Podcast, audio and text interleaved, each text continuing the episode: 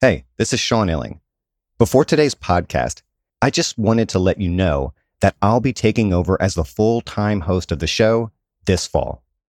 This past year has been great. We've learned a ton, and I am so excited to play a larger role. We'll keep bringing you the kinds of conversations you've come to expect, and hopefully much, much more. As always, thank you for listening and stay tuned.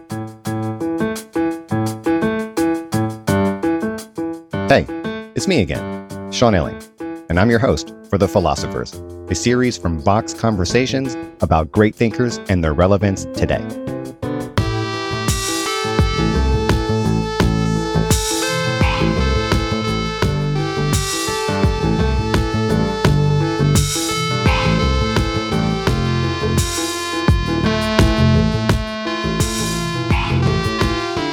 Stoicism is having a bit of a moment. You got podcasts, newsletters, and a lot of YouTube videos all about how the wisdom of the Stoics from the 3rd century BC can help us 21st century people live better lives. Like, how can we be more productive? So, I wanted to talk about some productivity strategies from the Stoics, things you can apply every single day that we know the Stoics tried to apply every single day. How to be a better man I'm going to be detailing the step by step instructions so that you can actually start being a good man and you can get all of the benefits that the Stoic philosophy has given to us. Or even how to find peace in our busy modern world. A calm mind is a blessing in our chaotic world. If you want to achieve inner peace in a healthy and non medicated way, Stoicism has some valuable methods to offer. In this video, I will give you 7 Stoic exercises for inner peace.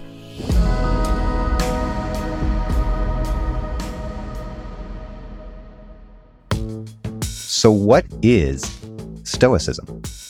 It's a school of thought that dates back to Zeno of Citium in ancient Greece. And his students developed the ideas and then passed them down. It was called Stoicism because of where these dudes hung out in Athens by a particular corridor, or stoa in Greek. In fact, if you know the English word stoic, meaning particularly dispassionate or indifferent to pleasure and pain, then you already know a little bit about Stoic philosophy.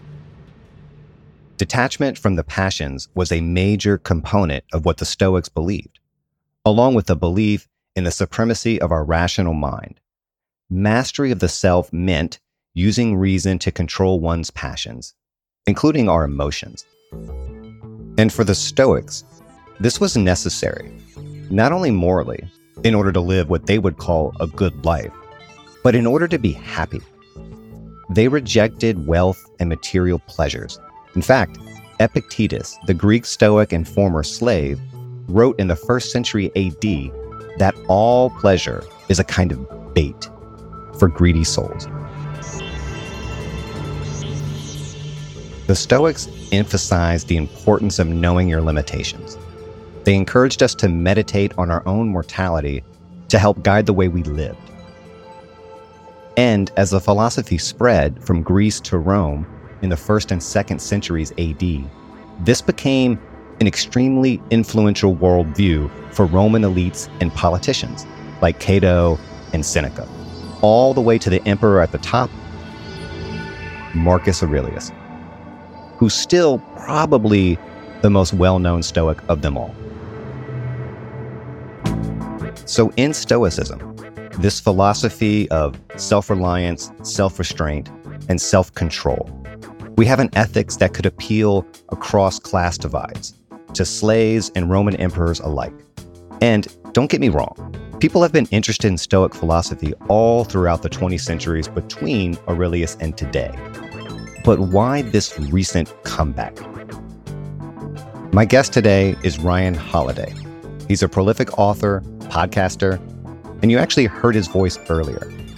In fact, odds are if you seek out a YouTube video on Stoicism, he's probably going to be the person talking to you.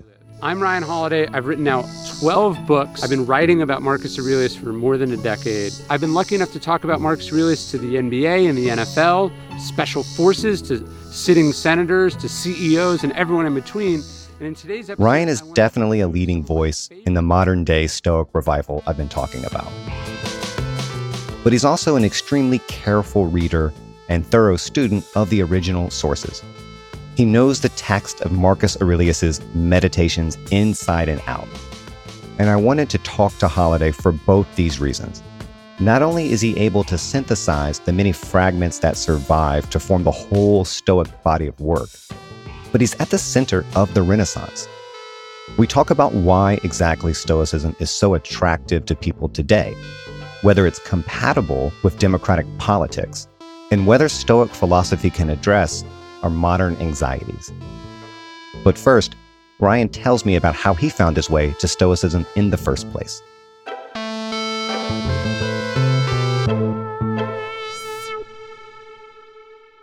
I was introduced to Stoic philosophy while I was in college, and it sort of became a way of thinking about and understanding the world. But I think, like a lot of people, I was very attracted early on to the philosophy's very real implications for how to operate in the world as an individual. So there's a lot in Stoicism about resiliency and efficiency and controlling your temper and your emotions, right? Sort of a framework for how you comport yourself as a person. And so early on in my career, I was a marketing expert, and then I wrote about it. I worked for a bunch of interesting companies. Stoicism was sort of helping me amidst the craziness of my profession, but I wouldn't say it was guiding the choices that I made as a professional, right? Again, I was interested in what Stoicism primarily could do for me as a person. And I would say the evolution of Stoicism in my life over the last several years has been more discovering the other elements of the framework. Basically, as the Stoics go and get involved in politics and in the world, they get married, they have children, etc. They begin to become much more involved, and the philosophy becomes less individualistic and I, I, wouldn't say collective, but it becomes more civic minded. I feel like I've mirrored that journey in some ways. I know you think of Stoicism as a public philosophy. Yes. Aimed at ordinary people and everyday life. And I think that's true. Still, there is this recurring charge that it was mostly the product of elites. I guess Epictetus, a, a former slave, is, is a notable exception here. And that it remains a kind of elite obsession. Yeah. Like, what do you make of this general critique? I mean, I'd say that most philosophical traditions were produced by elites. Yes. So that charge feels pretty flat, but the implication that it's aimed at elites or useful for elites only or mostly, that does seem pretty significant and worth tackling or refuting. Sure. I would agree first with your contention that most good ideas come from the elites in the sense that they are the product of institutions or systems or structures that are having to think about like what's the best way to do something right so stoicism like that is a product of the elites in that it's the product of the smart people from 2000 years ago mm. now the idea that stoicism only works for the elites and and i think this is somewhat a victim of its own recent success. Whereas, you know, it's popular with people in Silicon Valley, it's popular with people who are professional athletes, it's popular with CEOs. It's popular in elite circles today, not because I think it only works for the elites or that only the elites have the ability to understand it or learn about it, but because Stoicism as a philosophy that is designed for stress and leadership and dealing with distractions and temptations, etc., does tend to lend itself well to a particular group. So it can seem like elite and that it's always been elite. The other way you could see about it is that most of the Stoics throughout history were men because only men were allowed to be involved in those things, right? But I would guess 40 to 50% of the readers of my books and the people I hear from on my platform are women because now women are dealing with those same issues and are like, well, nobody prepared me for this. What is the framework or philosophy I need to navigate the boardroom or the locker room or entrepreneurship or whatever? As a philosophy, one of the things I love about Stoicism is the dichotomy you just brought up, which is the two most famous practitioners of Stoicism are Epictetus, who is born a slave in Greece and comes to be owned by one of the secretaries of Nero. He's tortured. He spends 30 years of his life in slavery, but eventually becomes a philosopher. He doesn't write anything down, but his lectures survive to us. One of the attendees of his lectures is the Emperor Hadrian. And then, as it happens, Hadrian's successor, Marcus Aurelius, is given a copy of Epictetus's lectures by his philosophy teacher. And there's no philosopher that Marcus Aurelius, the emperor of Rome, quotes more than Epictetus. To me, the proof of the philosophy and its universality is that back to back, its two most influential thinkers are someone of extreme privilege and someone of extreme powerlessness or power and powerlessness. I think it works for both in that the central tenet of the philosophy is focus on what you control, focus on the response to the things that are outside of your control, do the best you can within the world that you exist. Obviously, the Roman world was a more stratified, hierarchical, less meritocratic world than we live in now. But I find that it helps me just as much as when I was a poor college student to where I am now. Yeah, I mean, there is this plasticity to Stoicism that makes it hard for me to get my hands around. Sometimes it feels a little zen. Sometimes it's pitched as a general self help guide. Sometimes it's how to be more manly handbook for alt right types. And as you said, sometimes it's pitched as a modern life hack philosophy for people in Silicon Valley. I mean, is there something about the nature of Stoicism that makes it so malleable? I think so. First off, the Stoics didn't set out, or at least what survives of the Stoics, there is no like singular book or singular statement of principles or ideas. What survives to us, like the Zen tradition, is kind of a collection of fragments and personal attempts to apply the philosophy to one's life. So, to go back to Epictetus and Marcus Aurelius, Epictetus is a teacher of Stoicism, but all that survives to us is a collection of notes from one of his students right? His student Arrian. So we have only a set of fragments from Epictetus, like he was asked these following questions and these were his answers. It's by no means conclusive. That influences Marcus Aurelius. What survives to us from Marcus Aurelius? It's just the journal of the most powerful man in the world writing notes to himself. And then the other most prolific and famous Stoic is Seneca, and all that survives to us from Seneca is Seneca's handful of essays and then Seneca's letters to his friend Lucilius. So, part of why I think Stoicism works for us today is because of all that was lost. What's left to us is a set of fragments and ideas that I think allow us to adapt and apply it to today's life in a way that if it was something as thick as the Bible or whatever, the specificity would make it harder to adapt it to our own purposes. It's often described as a bridge between ancient and the modern worlds. And I suppose that has something to do with the Stoic belief that everything is just matter in motion or that reason is the highest good or reason is the ultimate guide to action. But then it's also steeped in the language of virtue and character. And that stuff goes all the way back to like Plato and Aristotle. I mean, do you think of Stoicism as a bridge philosophy in this way? Is this a useful way of understanding its history and its context? I wonder if the Stoics might take issue with the argument that there is a distinction between the ancient and the modern world. Mm, what do you mean? The Stoics sort of believe that history or life is just like the same things happening over and over and over again. Marcus Aurelius writes about this in Meditations that like the emperors, 10 emperors before him and 2000 years in the future, that it's just people doing the same things that they've always done. Not that there's no progress, but that fundamentally sort of human nature and world events, although we often think things are changing so rapidly and it's like history is indistinguishable from itself. So like it's two examples of this and one of them hit me quite hard over the last couple years.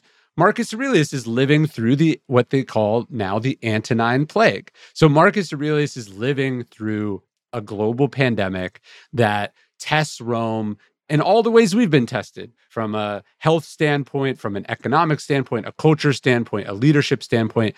And Marcus is living through that and trying to do the best he can for something that he's totally ill equipped to deal with, that's utterly overwhelming. And it reminds human beings how fragile they are and how much they are at the mercy of great events.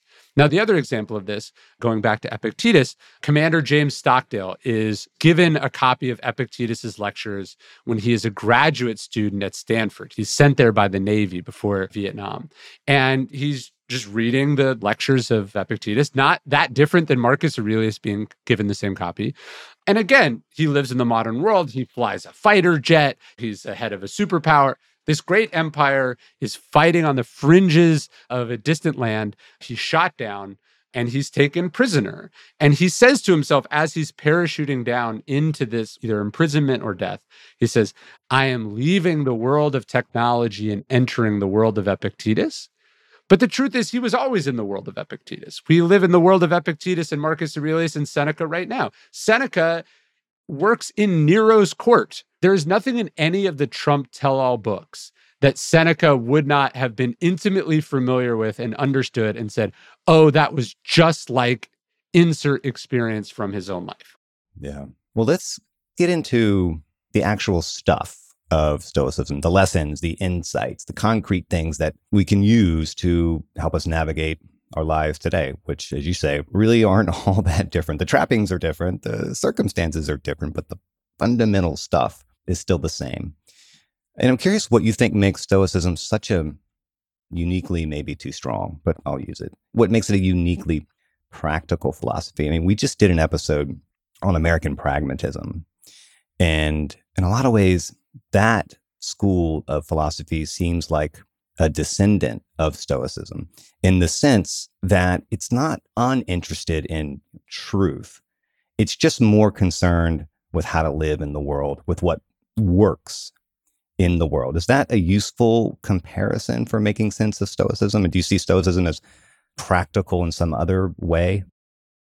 Yes, I, I, would say Stoicism is very practical. I wouldn't say it's utterly uninterested. I mean, there is a whole section of Stoicism that is concerned with physics. Both the Stoics and the Epicureans were aware that the world was made up of atoms. I think, though, it's illustrative when you read the Stoics what they talk about the most. So, meditations, again, Marcus Aurelius is such an interesting case because, unlike essentially every other philosophy text ever published, it wasn't written for publication. It's Marcus Aurelius's private philosophy workbook. To even call it a diary is to miss what it is because he's not saying today I did X, right? He's working through the issues that he's experiencing in his life through the framework of the philosophy. But the first book of meditations is really Marcus Aurelius thanking and acknowledging his debts of gratitude to all his mentors and teachers. So we put that aside and you say, what is the first here, I'll, I'll even get it for you. What is the first passage in Meditations? The first thing that he opens with, right? In book two of Meditations, he says, and he's writing it alongside a river in the far flung edges of the empire. But he says, when you wake up in the morning, tell yourself the people I deal with today will be meddling, ungrateful, arrogant, dishonest, jealous, and surly. Right. And they are like this because they can't tell good from evil. But I have seen the beauty of good and the ugliness of evil, and I have recognized that this wrongdoer has a nature related to my own. And so none of them can hurt me. No one can implicate me in ugliness, nor can I feel angry at my relative or hate him. We are born to work together like feet, hands, and eyes, like two rows of teeth, upper and lower. And to obstruct each other is unnatural. To feel anger at someone, to turn your back on him, these are obstructions. So like, what are the Stoics concerned with? It's like, how do you just wake up and deal with a world filled with difficult people? And how do you stay true to what you believe, what you think your duties and obligations are when people can feel like obstructions or disincentives to what you should be doing? And so I just love that. Again, the Stoics were not just practical and like, how do we get stuff done? But they're like, how do you go through the world and not be bitter and angry? How do you go through the world and not be like these other people that you don't want to be like? How do you just keep your wits and temper about you when you're being provoked all the time? Well, one way to do that is to continually ask yourself, and this is something you talk a lot about, continually ask yourself a very important question, a question that we all need to ask, if not every day of our lives, often. And the question is what is worth giving a shit about and what isn't? yes. What is the Stoic guidance here? What do they tell us to care about? What do they tell us not to care about? And how do we know the difference? So Epictetus actually says that this is the primary question of life, if not philosophy. Is this up to me? So the test isn't like, should I give a shit about it? It's more a statement only give a shit about things that you can influence or control. And so for the Stoics, it's radical narrowing of your interests, your intentions, your moods, your reactions towards things that you have control over. This is also the root of the idea of the serenity prayer, right? Mm-hmm. To know what's in your control, to focus on the things that are in your control, and then to have the wisdom to let those other things go. Does this mean the Stoics are not concerned with social change or action? No, and we can get into the specifics of that. But it's a radical notion that, like, hey, a lot of the things that upset people, that bother people, that they spend inordinate amounts of time and energy trying to get are not up to them. And like as an author, I think about this, right? The book that I write is largely in my control. How it's received by other people, the number of copies it sells, the critical reception, etc that is largely out of my control. And to make this distinction and to say, I'm going to focus the vast majority of my time and energy and efforts towards the product itself and not hoping, yearning, praying, setting myself up for disappointment by emoting about these other things is a hugely important resource allocation choice. See, figuring out or determining what actually is in our control and what isn't I would submit that sometimes that can be very hard to do. Of course. In practice. Sometimes it can be easy, but sometimes it can be really hard, right? I mean, there are obviously things we can't control. Most things we can't control. But I wonder if the instinct towards acceptance can too easily slide into passivity. Sure. Where you convince yourself that you can't resist or change something in order to justify not trying. Yes. You can see how that might be not a great thing. Of course, of course. That is the tension. It's funny though, the Stoics challenge this in two ways. One, they write about it. Seneca says there's also things we can influence. There's also things that it's nice to have. He calls these preferred indifferents, like with TS, not ENC. I love that. So he says if you could choose between being tall or short, rich or poor, it's obvious which one you would choose. And if someone offers you the choice, by all means, choose the one you want. But if you're born short, to go around being upset that you're short is only going to make you more miserable on top of the inconveniences of the biological fate that you've been handed. But I wrote a book a few years ago called Lives of the Stoics, where I decided to spend less time thinking about what the Stoics said and more time on like who they were, what they did as human beings. And I think this is really important because it shows that as much as the Stoics say talk about, hey, is this in my control? Is it not? The Stoics were almost as a rule engaged in politics. And not just engaged in politics in the sense of like, we inherited this thing and we're the ruling class, so it's how it's going to be. But we're often radicals in politics. Julius Caesar finds that Cato is the head of what we would now call the resistance, right? He's his primary obstacle. There's a whole class of Stoics, sort of after Cato, after Rome ceases to be a republic and becomes an empire, where the Stoics are these sort of perpetual thorns in the side of the emperor, and they're sort of termed the Stoic opposition. And they fight tooth and nail, even though they're hopelessly outmatched, even though their chances of success are very low. They sort of fight tooth and nail for principle, and many of them give their lives. It is possible that saying, hey, I only focus on what I control could lead to apathy. But in practice, the best Stoics have found that there is a lot in their control. And that if one is talented and aggressive and intentional and courageous, which is a key Stoic virtue, the virtue of courage, if one is courageous, there's actually a big difference you can make in the world if you choose to put yourself out there. Yeah, and I guess that the dangers of apathy or resignation are those are just always concerns for me in part because they're temptations for me sure in my own life that I'm constantly on guard against.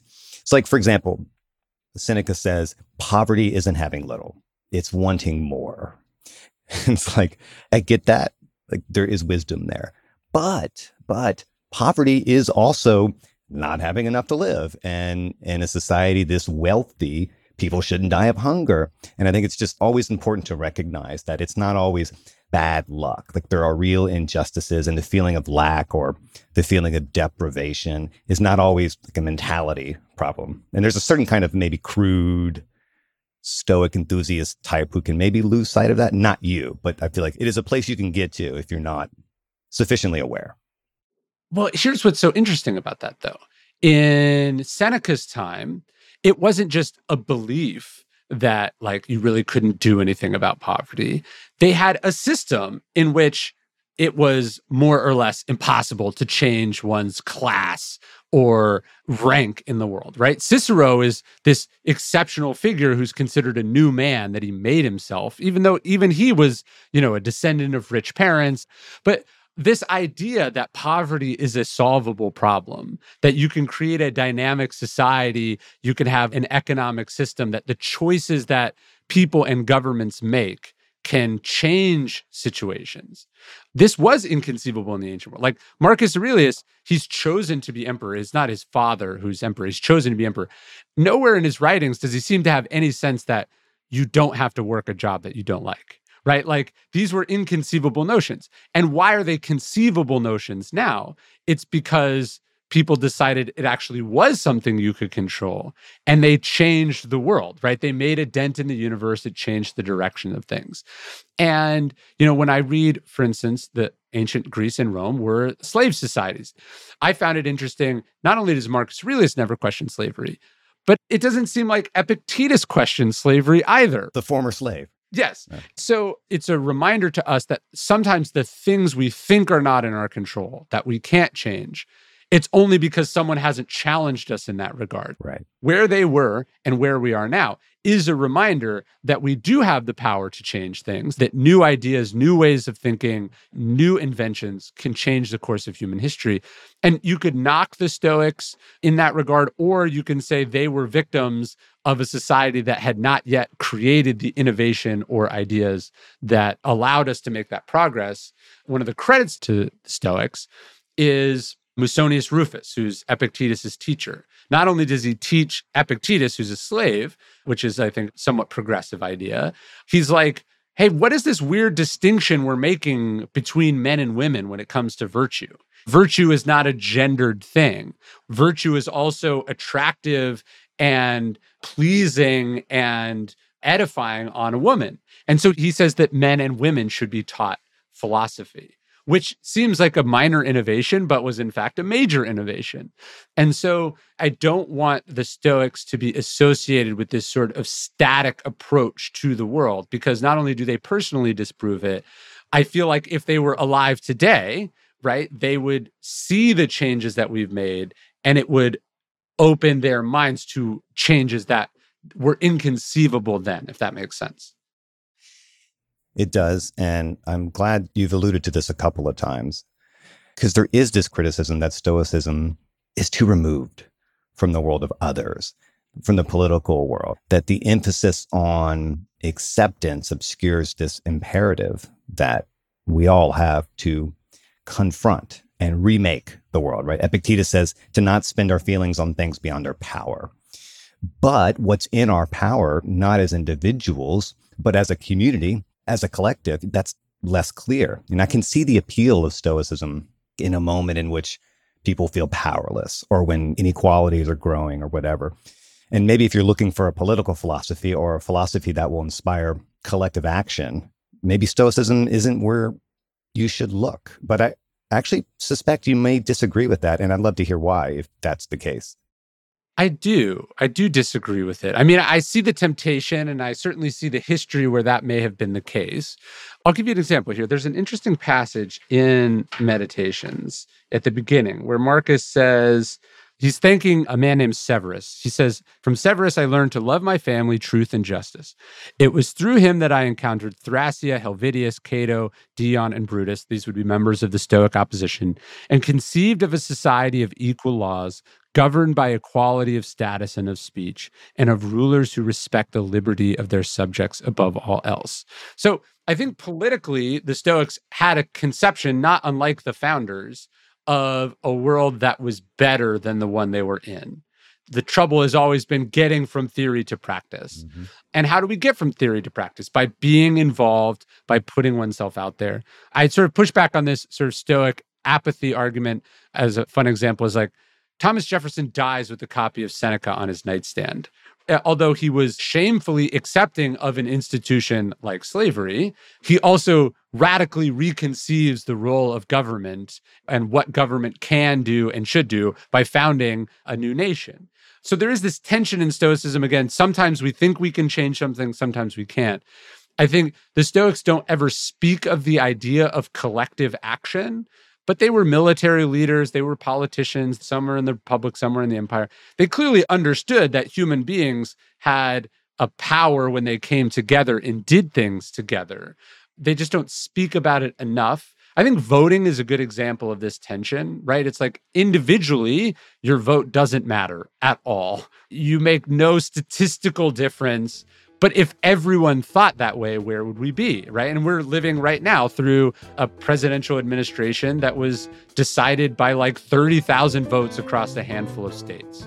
And so individually, it doesn't seem like we matter, but collectively, we objectively do matter.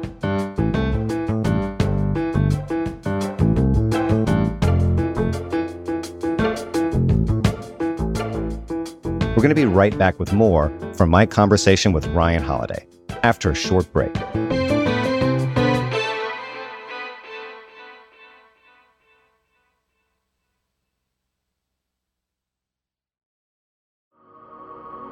Support for the gray area comes from Mint Mobile. When you hear secret sauce, maybe you think of the mysterious ingredient in your favorite burger. Or perhaps it's your grandmother's terrifying meatloaf, which somehow seemed to secrete sauce. But from now on, when you hear secret sauce, I want you to think about Mint Mobile. Their secret is that they only sell wireless service online. That means they can cut the cost of retail stores and pass those savings directly to you. By switching to Mint Mobile, you can get 3 months of premium wireless service for 15 bucks a month. To get this new customer offer and your new 3-month unlimited wireless plan for just 15 bucks a month, you can go to mintmobile.com/gray area. That's mintmobile.com slash gray area. You can cut your wireless bill to 15 bucks a month at mintmobile.com slash gray area.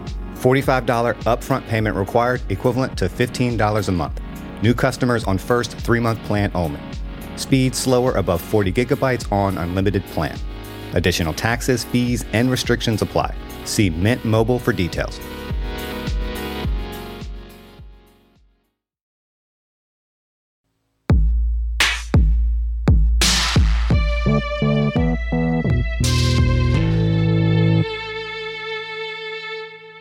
There is something I was thinking about a lot when I was preparing for this conversation.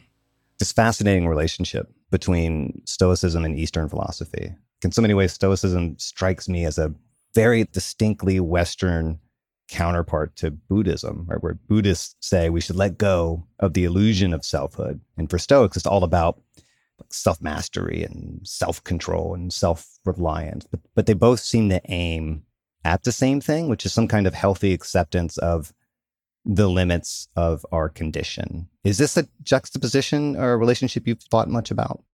It is. I think they're remarkably similar. And it heartens me that, like, two different schools that basically don't interact until the modern era right. could independently converge on similar ideas, similar understandings, and similar insights.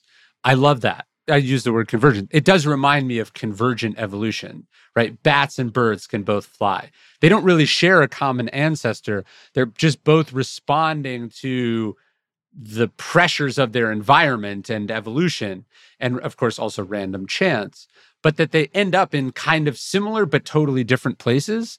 I think to me, that's some evidence of truth that they're independently arriving on similar conclusions, but not having started with the same first principles.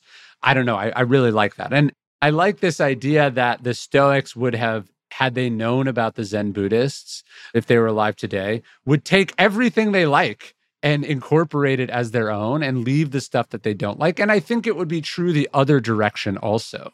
So the idea that wisdom is wisdom, whether it comes from the East or West, if you can use it, if it makes you better, if it makes you more virtuous, take it. But what is the Stoic vision of happiness? You know, I know there's this Stoic idea that we shouldn't look to someone's material conditions to judge whether or not they're happy, which of course is very easy to say when you're eating from a well-fed table. Yeah. But like obviously material conditions matter, but like what does it mean to be truly happy for a stoic? If it's not about material comfort, if it's not about power or wealth or whatever, what is it that makes a person happy, truly happy? Yeah, I think the stoics don't do a great job saying, here's what happiness is. They don't do a great job defining their terms. But sometimes when you hear something, you're like, that's it. One of the great expressions from Zeno, the founder, says, he says, the smooth flow of life. And to me, that's a great way of describing happiness, where it's not that you have necessarily eliminated all external disturbances, but you are in a place where you're adaptable and flexible. This is where I think acceptance comes in as an important component of happiness. The Stoics talk about the smooth flow of life that comes when one lives with virtue and in accordance with nature. So I don't know. When I think of moments that I'm happy, it's usually when I'm sort of doing my job well, like I'm making a positive contribution to the world. It's when I've eliminated the inessential things from life, right? Caring what other people think, pointless obligations, busyness, trivia, gossip, anger, etc. And the third part I would say is usually when I'm with people I love and I'm outside, right? So again, I'm not giving you the perfect sort of one sentence definition, but I think there is something about a natural life, a life focused on what is essential, a life built around duty and ethics, and then ultimately adapting and finding a way to get close to that even when, as the Stoics were, you're thrown in prison or you're thrown to the top of the heap, as Marcus Aurelius was, whether you're born in slavery or thrown into exile. Are you able to kind of get to those first principles, that place of ataraxia, as the Stoics call it, where you're doing what you should be doing? Aristotle's idea of eudaimonia, human flourishing, I think is probably closer to the Stoics' definition of happiness than, say, like pleasure or success or these other things might be according to other schools. Yeah, see, like I've never known what it really means to live in accordance with nature. What does that mean? Like swimming naked in like some hot springs somewhere. That's awesome. Like it's rad. I, I highly recommend it. Like that's living in accordance with nature, right? Day to day, what does it really mean to live in accordance with nature? Because what is natural is not exactly a agreed upon concept. That's right. And then also, you know, where does living in accordance with nature get you into, say, the naturalistic fallacy of just because something is natural doesn't mean that it's good? Yeah. There's kind of know it when you see it, but you meet someone and every second of their day is scheduled. They have more than they could possibly need. They are utterly dependent on approval and adulation. They are addicted or consumed by pleasure, right? I think you're very easily able to see what is not natural very quickly. And perhaps we can define living in accordance with nature, or we know it when we see something that is obviously unnatural or superfluous. Yeah. I've often thought about it that way. Is there a simple definition of success for a good Stoic? I mean, I think it would be sort of playing the role that life has handed to you well. Hmm. Epictetus says that we're all actors in a play, that we're not the director, that there's actors in the play. And can you play that role well? I think Epictetus does impossibly well as a slave turned freeman. Marcus Aurelius does incredibly well as emperor. Wherever you are, whoever you are, whatever circumstances have led up to where you are in life, I think success is like, did you do that as well as it could be done? I think I might throw my lot in with the existentialists here who say, no, no, no, define your own role or redefine your role over and over and over again. But I take the point. Yes. And I, I would agree with that as well. I mean, it would have been wonderful for Marcus and Epictetus to live in a society where they had more freedom over who and what they did. And we have that freedom. It presents with it its own set of problems, right? Because now you have a lot more choice. Your class, it doesn't tell you what you have to do tomorrow and who you're supposed to marry and where you have to live. You get to make all those choices, which is wonderful. But also, I suppose, means you could do it wrong. Yeah. I want to ask you about this notion of memento mori, this idea that we should remember that death is inevitable, Mhm. that it's always looming over everything that we do, and that that knowledge should guide our life somehow. I mean, why is this so central to so many of the Stoics? This, you know, keeping death near. I think that actually ties into what you were just asking about. Again, we Yeah. can sort of know it when we're the opposite of it. But this world in which you only die in a hospital bed, you're more or less guaranteed to live till you're 80. Maybe you go through your whole life never seeing or even knowing somebody who died, is about as unnatural an existence as any era of the human species has ever experienced. And certainly compared to our brethren animals, utterly unnatural. I'll give you an example. I live on this little farm outside Austin, and we came home two weeks ago, and a pack of wild dogs had just eviscerated two of my pet goats that I've had for 10 years. Yeah. I would say this devastated my wife and I far more than it devastated the other goat who was also wounded but did not die. There's a D.H. Lawrence poem where he says, Never would you see a bird sorry for itself. Death has always been an ever present part of existence. And yet, even then, Marcus is reminding himself, hey, you could go at any moment. He says, you could leave life right now, let that determine what you do and say and think.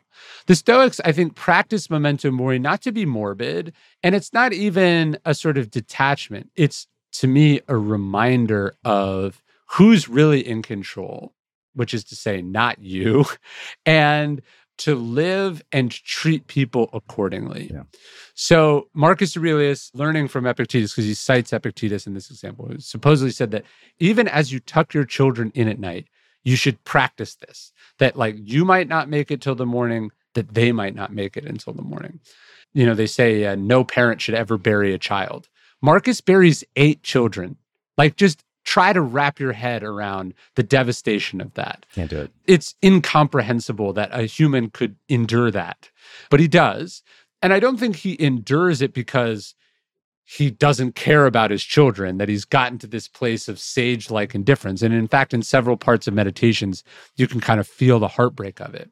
To me, the purpose of that exercise is, and I did it last night as I tucked my kids in, it's wait, why am I telling you that I won't read you one more book? Yeah. Why am I trying to get this over as quickly as possible? Why am I rushing through this? Why am I getting frustrated? What is better or more important than this moment in front of me? And I think that's a form of happiness also the ability to actually be present, to be in the experience you are in. You know, the Zen idea of can you be happy washing the dishes?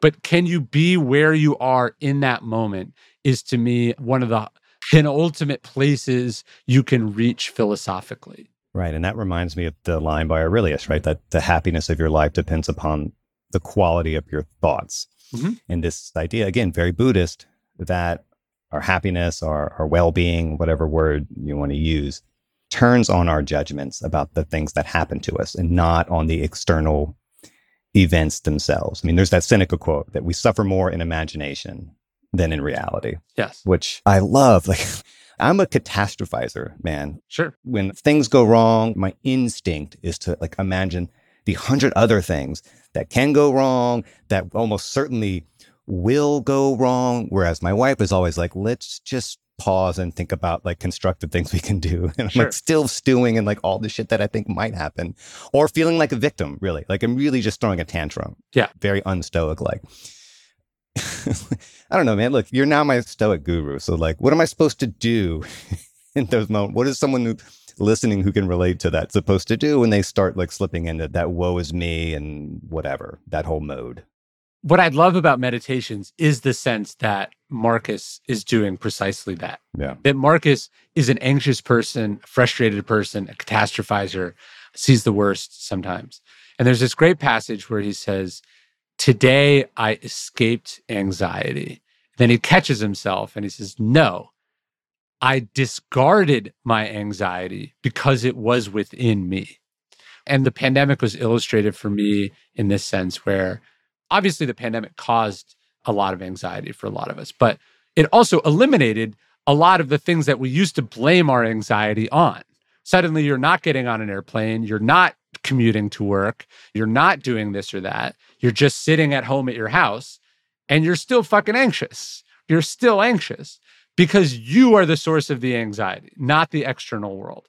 And realizing that the anxiety is something you are bringing to this equation, that you are choosing to indulge or engage, is to me a profound insight, not unlike the Buddhist insight that you can have a thought and not identify with that thought, that you don't have to accept your thoughts. They simply are. Yeah. I would state that and put it there, and then add something that Seneca talks about, which is that your tendency to think about what could happen is not the worst thing in the world. And then, in fact, although anxiety is not good, preparation and awareness is quite good. So, Seneca says, of course, we suffer more in imagination than reality, but he also is a proponent of what he calls negative visualization, the idea of thinking what could happen. And you think about Seneca's life, he's effectively exiled twice. He loses a child, multiple family members, and then is sentenced to death by the emperor. If he was just going through the world, everything's amazing, everyone loves me, I control all this, those would have all been a number of rude, unpleasant experiences. But by preparing for them, by thinking about them, he says, we take the power of it away. He says, the unexpected blow lands heaviest. So it's a tension between awareness and anxiety, for sure. Okay, well, next time my wife calls me a catastrophizer, I'm just going to tell her I'm preparing mentally for the future. So carry on. Seneca says the only inexcusable thing that a leader can say is, I did not think that would happen. Yeah. Is it possible, Ryan? Do you think that Stoicism asks too much of like the ordinary person? You know, that like most of us, most of the time, are not able to deal with the world with such equanimity. I guess this is really a, a, way of asking do they elevate reason over emotion in a way that just doesn't map onto reality, right? Do they underappreciate the power, the role of passions? They say all the time that we ought to live according to our nature, as we were just talking about, or to nature itself. But then they seem to think, maybe correctly, but they seem to think that our emotions are some kind of like pathology, like some kind of break from nature. Yeah. And I don't know, maybe there's some truth in that, but damn, it sure is complicated, right? I would say that every philosophical school or religious tradition demands more of us than we are capable of. yeah, fair. Christianity demands that we turn the other cheek. Zen Buddhism demands that we find meaning in our suffering, that we follow the Eightfold Path. Like, it's all impossible, right? And this is why there's like a handful of figures who have even conceivably claimed to have reached some form of enlightenment. Epictetus says, We do not abandon our principles for despair of breaching them. Basically, that we don't give up just because it's impossible, but in fact, we accept that it's impossible and we just try to approach it, right? We just try to get close. So I think that's the idea. And you can't miss this when you're reading meditations. There's one passage where he's like, You're an old man. You've been doing this your whole life and you're still afraid of death. You're still losing your temper. He knows that he's not anywhere close to where he wants to be. Now, is he still being too hard on himself? Potentially, yes. One of my favorite lines from Seneca he says, How do I know that I'm making progress in this philosophy It's that I've become a better friend to myself. Mm-hmm. You know, there is a harshness to Stoicism, and that's certainly its reputation as sort of a harsh, unforgiving, impossible ideal. But the Stoics also spoke kindly to each other, to themselves. I think they understood that it was a journey that if you're better than where you were when you started, you count that as a huge success. And when I think about where I was at 19 and then where I am now today, I can see an enormous amount of progress. And yet I also lost my temper at my son who was hitting his brother this morning on our walk, right? So am I anywhere close to arriving at it? No. Is reason this sort of magical tool that can solve all your problems? No, I don't think so. Have we made other breakthroughs psychologically, neurologically, medicinally since the Stoics? Yes. And should we also avail ourselves of those? I have no problem with that. But I would definitely dispute the notion that the Stoics thought perfection was possible and that even perfection was the goal. Yeah. You know, it's like there's no doubt real peace to be found in accepting the things that we can't control. But yeah, it's just so hard to do when that darkness descends, you know? Like I know Aurelius, some modern Stoic would say, to me, for example, you know, like a couple of years ago when my mom passed away, he or she would say, you know, like, don't think of it as though someone has been taken from you. Like, instead, remember that your mom's presence in the first place was a gift and that you're lucky to have been born at all. And okay, but damn, still sad. That's a tall order, you know. And like the classicist uh, Tad Brennan up at Cornell, like says, like the Stoic sage is some kind of ethical super being it is asking a lot of us, but you have a really good point, right? I mean, so is turning the other cheek. They all ask too much of us.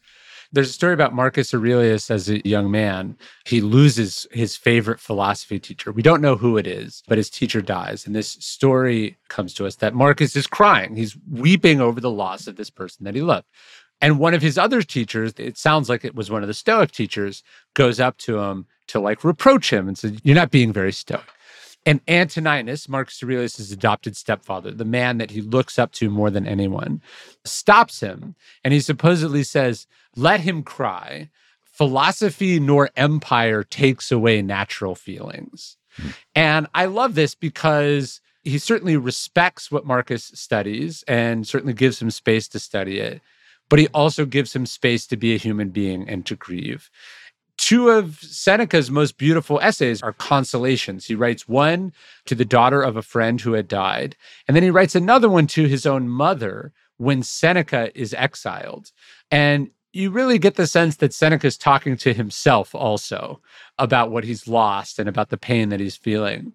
But I don't think studying philosophy can turn you into this superhero. You can aspire towards getting better, but the idea that you're just not going to have these emotions, that you can rationally stop yourself from being sad or angry, I think is probably naive. I do think, and I've experienced it in my own life, and certainly you've witnessed it with other people, is you can get to a place where there is a difference between being angry and doing things out of anger. Hmm. The distinction between acting on said emotion or grieving for a week and 10 years, that starts to become more in our control. I don't know exactly where the line is, but if someone insults you, no amount of training is going to prevent that from stinging. But if you're still stewing about it a year later, I would say that's on you. But do you think you could make a case that emotion is more natural than reason? That reason is a pure human construct that we use to paper over this thing we call emotions, right? That that's the artifice, you know? I mean, is it possible that maybe the Stoics, by trying so hard and maybe with very good reasons to suppress or conquer our emotions, that maybe they miss something like fundamentally true and natural and important to what it means to be a human being? I think that I would say that the Stoic view is that emotion and reason were both given to us, and that one is there to counterbalance out the other. Now, you could dispute that, but I think they saw reason as a gift, not as an emotion, in the same way that justice is a counterbalance to injustice and courage to cowardice, etc. That reason is the counterbalance to emotion.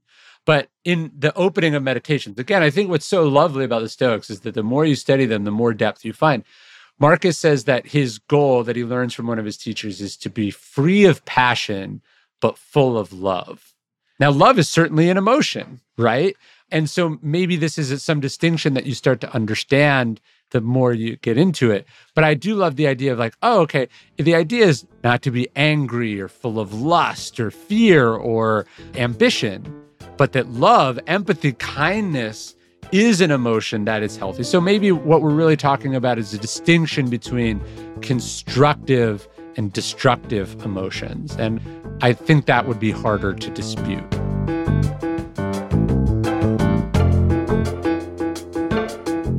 Okay, we're going to take one last break, but stay with us for the rest of my conversation about Stoicism with Ryan Holiday right after this.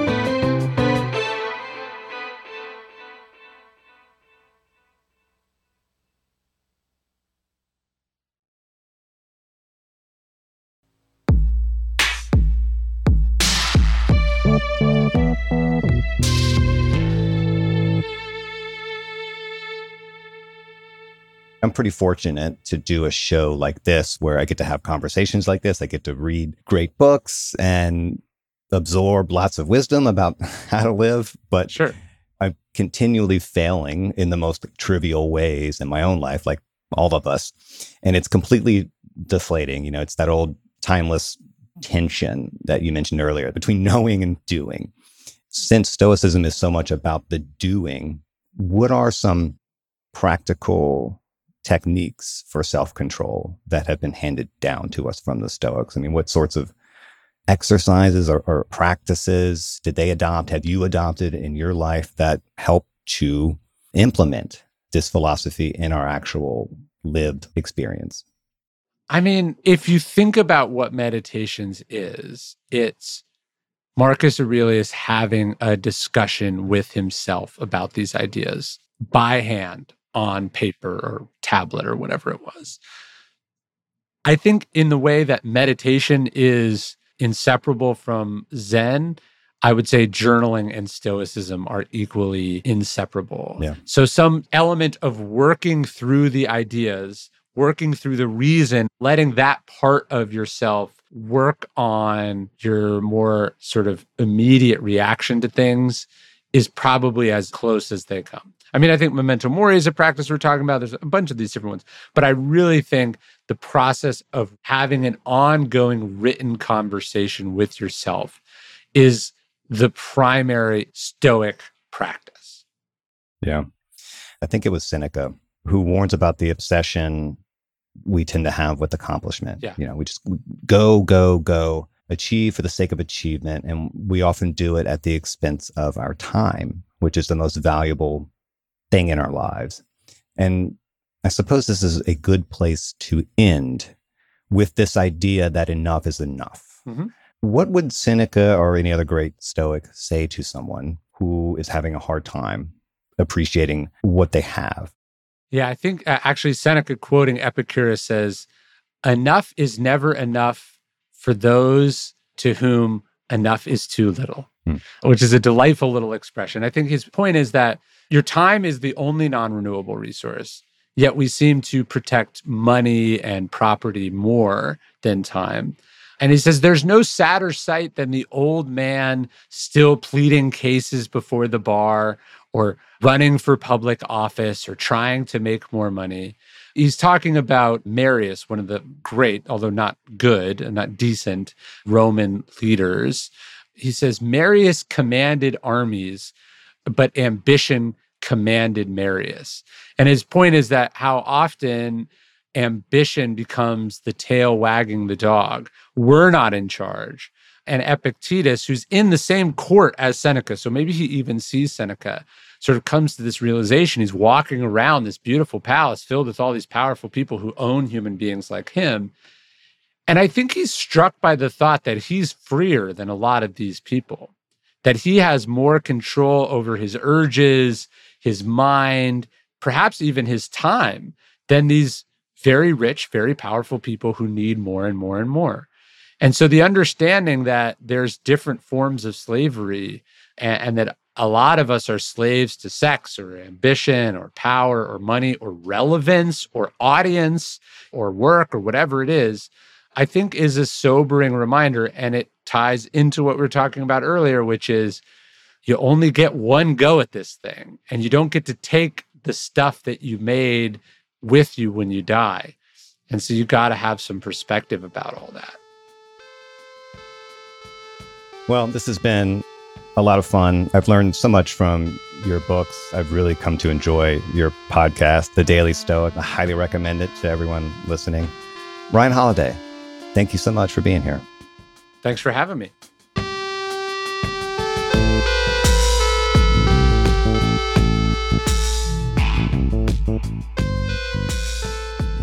Stay tuned for a new episode of the Philosopher series coming next month, right here in the Vox Conversations feed, so make sure you're subscribed. Vox Conversations is produced by Eric Janikis. Our editor is Amy Drozdowska. Patrick Boyd mixed and mastered this episode. The Philosopher series theme music was composed by Eric Janikis. And Amber Hall is the deputy editorial director of Vox Talk. If you liked the show, if you didn't like the show, we want to hear about it. So let us know what you think of this new series by emailing voxconversations at vox.com.